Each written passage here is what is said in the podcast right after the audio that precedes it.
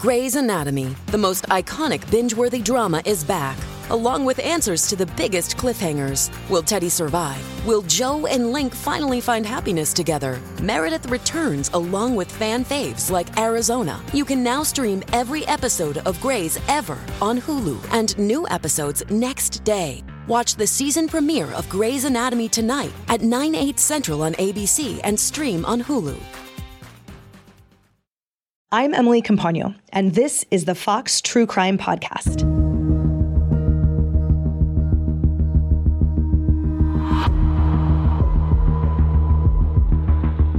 On February 13th, 2017, 13 year old Abby Williams and 14 year old Libby German went missing during what should have been a fun hiking trip in Delphi, Indiana. The following day, their bodies were found along that very trail sparking a double homicide investigation that garnered national media attention. But even with all the attention, the case appeared cold.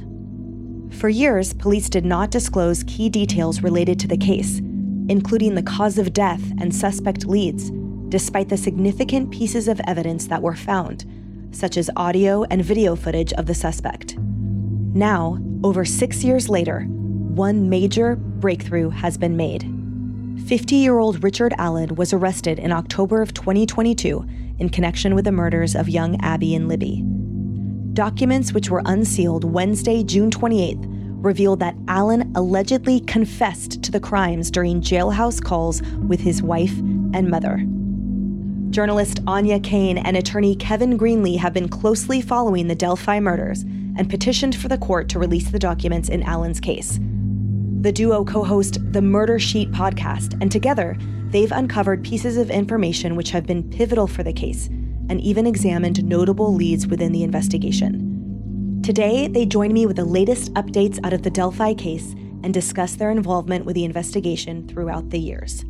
So, on February 13th, 2017, two teenage girls, 14 year old Liberty German and 13 year old Abigail Williams, who were best friends, left to go on a walk at the trails around Delphi, Indiana, a small city in Carroll County. This is between Indianapolis and Chicago. And they go out, they're having fun, they're taking photos for Snapchat, then they disappear. A search reveals the next day that they had both been unfortunately murdered. And not only that, but Libby actually managed to capture footage of a man approaching them on this old railroad bridge that they had been walking on. So she actually very bravely captured an image of her killer, and this sort of prompts a huge investigation. Um, years of online speculation follow the case. There's a ton of secrecy. And then finally, in the fall of 2022, investigators finally actually arrest somebody in the case. And that man's name is Richard Allen. He is a was a CVS employee locally in Delphi and very much under the radar for years. But now we're suddenly hurtling towards an actual trial in this case and possibly answers for both Libby and Abby's families and the wider community and just the people around the world that have come to care about these girls. Áine, you mentioned all the secrecy. Why?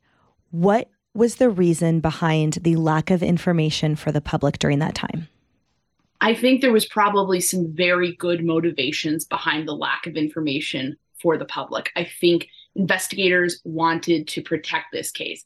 That means keeping information held back so that they can vet different tips and also ensure that they're not influencing the killer's behavior in any way.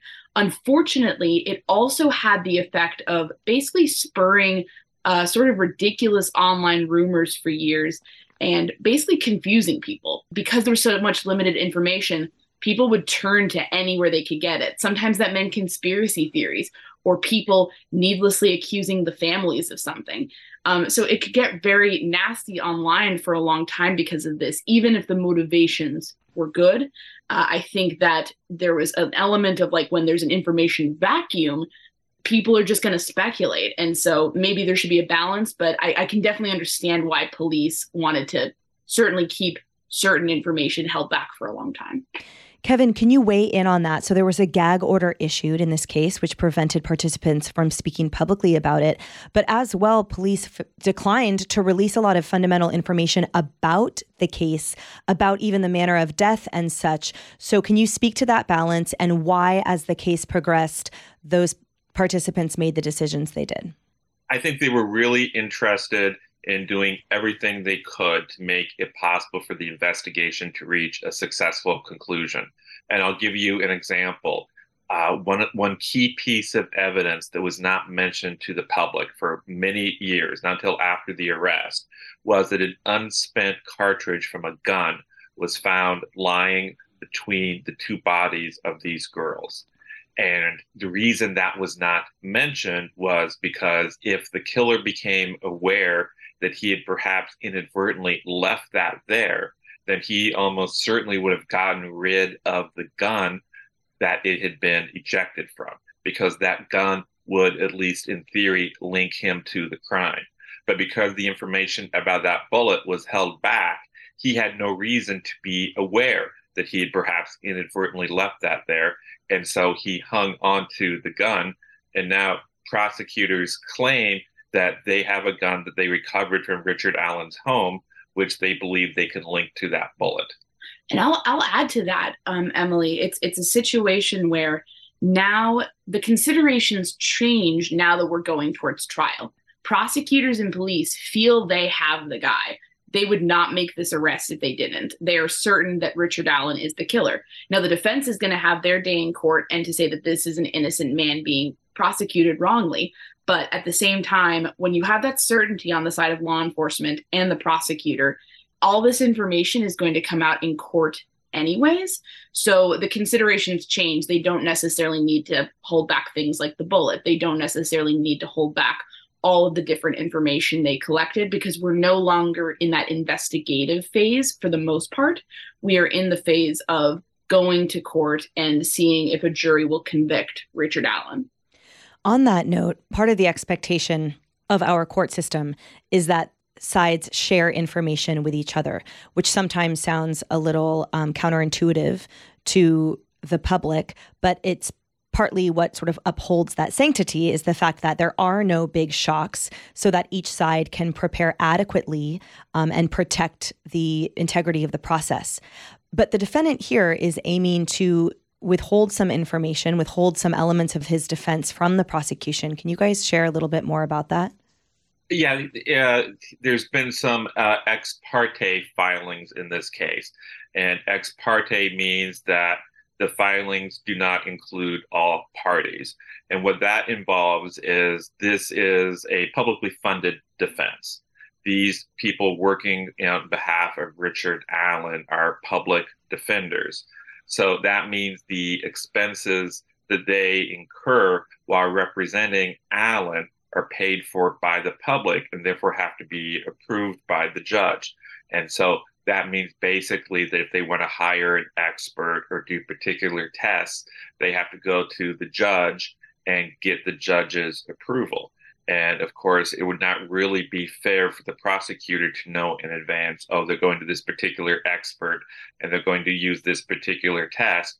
Because then, if the defense ends up not using that test, then that would give uh, the prosecutor a bit of a tip off on perhaps uh, a weakness in the case. Now, of course, if they do end up using any tests performed by these experts, as you indicate, uh, they, the defense would have to notify the prosecution of that because there's no surprises in the actual courtroom. And I just want to touch on for a moment that, as well, part of the reasoning, or at least that was proffered uh, for the lack of transparency throughout the case was the fact that many witnesses were minors. So that was an additional layer of protection that the court was aiming to ensure.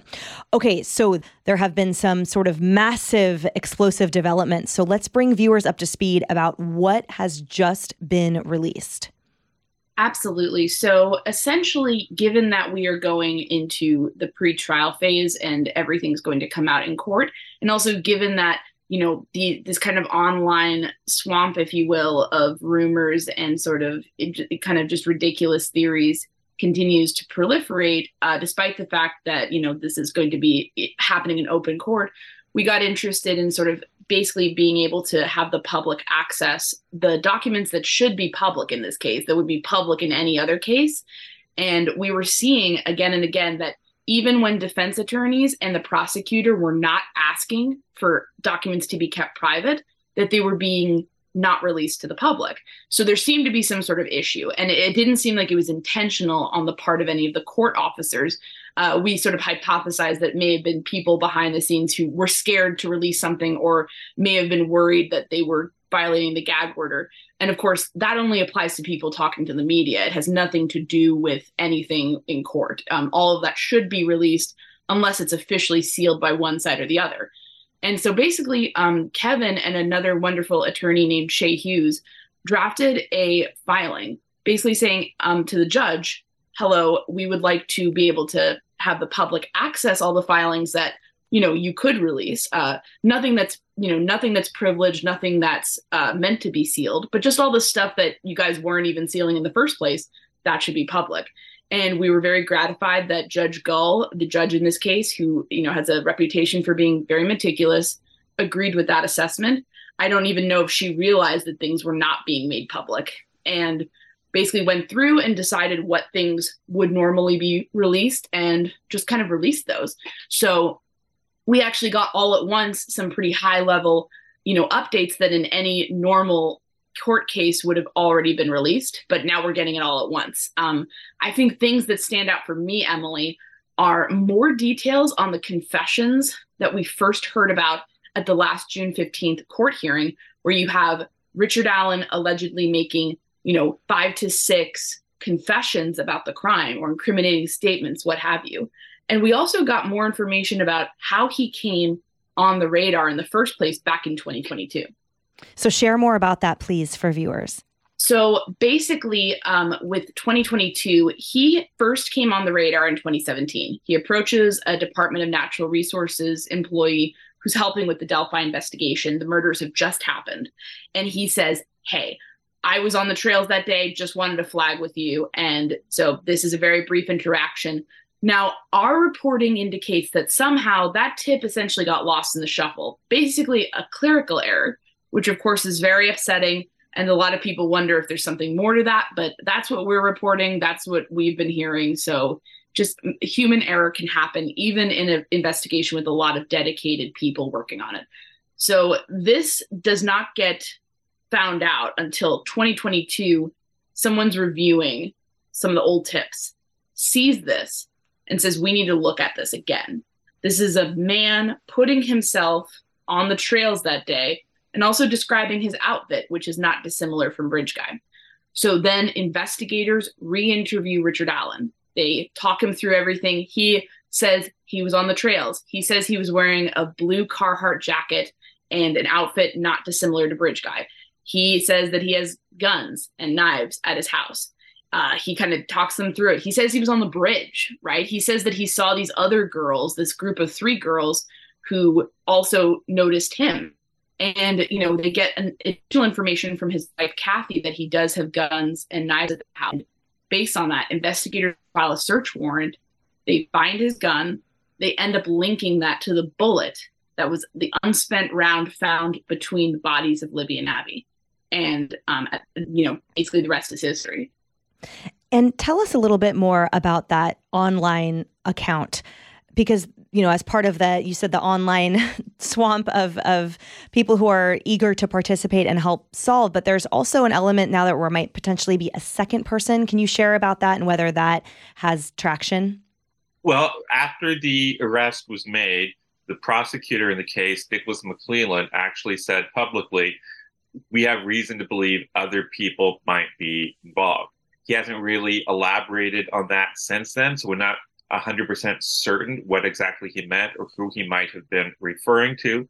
But with that said, certainly earlier in the case, there was talk about an online account that was run by a man named Kegan Kline. This is an Instagram account in the name of Anthony Shots, which was used to catfish young girls. Uh, he was posing as a very handsome man, and he would try to uh, cajole them into sending him revealing photographs and images of himself. So whether or not there's a link between that account and what happened to these girls is unclear at this time. And we'll say we have actually interviewed Kegan Kline, and he himself, you know, very vehemently denies having anything to do with the murders. His account was discovered through the investigation into the murders. So at this point, it's either basically that was a lead that you know investigators did their due diligence on and perhaps can set it aside. Or you know if there's some connection we certainly haven't heard about it at this time. But i would say in an investigation of this size it definitely makes sense that they would pursue as many avenues as possible and you know just going into it because they don't want to leave any stone unturned. Right and um, Kevin, I'm just going to ask a, a, really basic question that oftentimes a lot of people have, which is that in light of this revelation that you know it, it wasn't part of the the sealed order, but it just released. Now we have him on the phone talking to two different people, confessing essentially over five times to the murder. So the, the question is, all right, well then why are our tax dollars paying to defend this person who has confessed? Why can't this just be wrapped up? What's the legal answer to people who have that question? Well, it, it's a complicated uh, situation because it's not uncommon in crimes, first of all, to have the phenomenon of false confessions, where people say they are involved with a crime even if they had nothing to do with it. And what exactly he said, we don't know if he went into details, which would have potentially included little bits of information that would be used to confirm that what he said was true or not. And another key thing to remember here is that according to the defense attorneys, at the time Richard Allen made these statements, he was not in a competent state of mind. They allege that due to the treatment he has received while incarcerated, he has essentially lost uh, his competency. Uh, and we've heard stories, including there's a document in the files from another inmate there who say that people are constantly yelling at Richard Allen. They're saying, You're a kid killer. You should uh, kill yourself. And their contention is that after months of that sort of treatment, he essentially had a breakdown. And so, therefore, whatever confessions he may have made are not to be relied upon. And if I may jump in, I, I think just in the macro sense, our democratic institution, our, our our sort of society, our legal system, essentially relies upon everybody, whether they're guilty, innocent, having you know thorough and robust defense. And the reason for that is, is, not just to protect guilty people. Sometimes it can feel hard, you know, these are, you know, this is a horrible person, or, you know, in this case, this guy doesn't deserve this. But I think it's for everybody all citizens. Um, it, it's important that the state, you know, not have to prove their case and not just be able to steamroll somebody, even if it's a strong case against them. So it's beyond anything about this case. It's beyond Richard Allen, whether he's guilty, whether he's innocent. It's just more about the system requiring adversity and strong defense attorneys being willing to say, prove it. Um, you know, show us the evidence, prove it to the jury. Uh, it only works if everybody is functioning at their best. And people sometimes forget, but the prosecution has so much power. They have the police on their side. They have, you know, all this investigative capacity. And they have the pos, you know, they can take you and throw you in prison, and you know they can ruin your life basically. So what our system says is, in order to be able to do that, you have to first get over the hurdle of you know the defense attorney being able to make their case and trying to introduce reasonable doubt. And it's just it's just a matter of you know sort of freedom ultimately and you know the system requiring that sort of adversity. We're going to take a quick break. More from our guest after this. As an aside it always i think amuses i, I would say me the the consistent motions filed by defendants who who claim that you know sticks and stones let's just say i'll just i'll just leave it at that um if if if the confession is true if if this guy is the one i'm just saying you know sometimes it's it's like you think about um what grace was withheld and what mercy was withheld from people who were violently murdered. And oftentimes, uh, defendants seem to have very thin skin comparatively at the behest of our, again, tax dollars. Um, your guys' podcast is so awesome. The Murder Sheet. You are fantastically diligent, detailed, um, absolutely top notch intellectual caliber. And it's really a delight to listen to and to learn from you both. And I just wanted to conclude with one final question, which is what are your final thoughts? What's next? What should we stay tuned for? And where can we hang out with bated breath for the next developments in this really explosive case?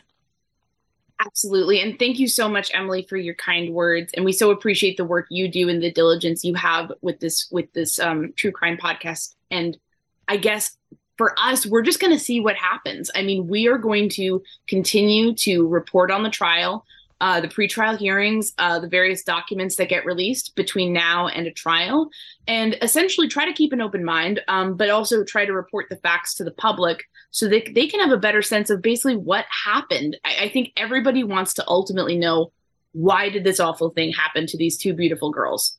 Why, why did these families have to go through this? Why did this community have to go through this? I don't know if our reporting will ever really bring answers on that front, but at the very least, we can kind of bear witness and document what's going on in the state's attempt to secure justice for these girls.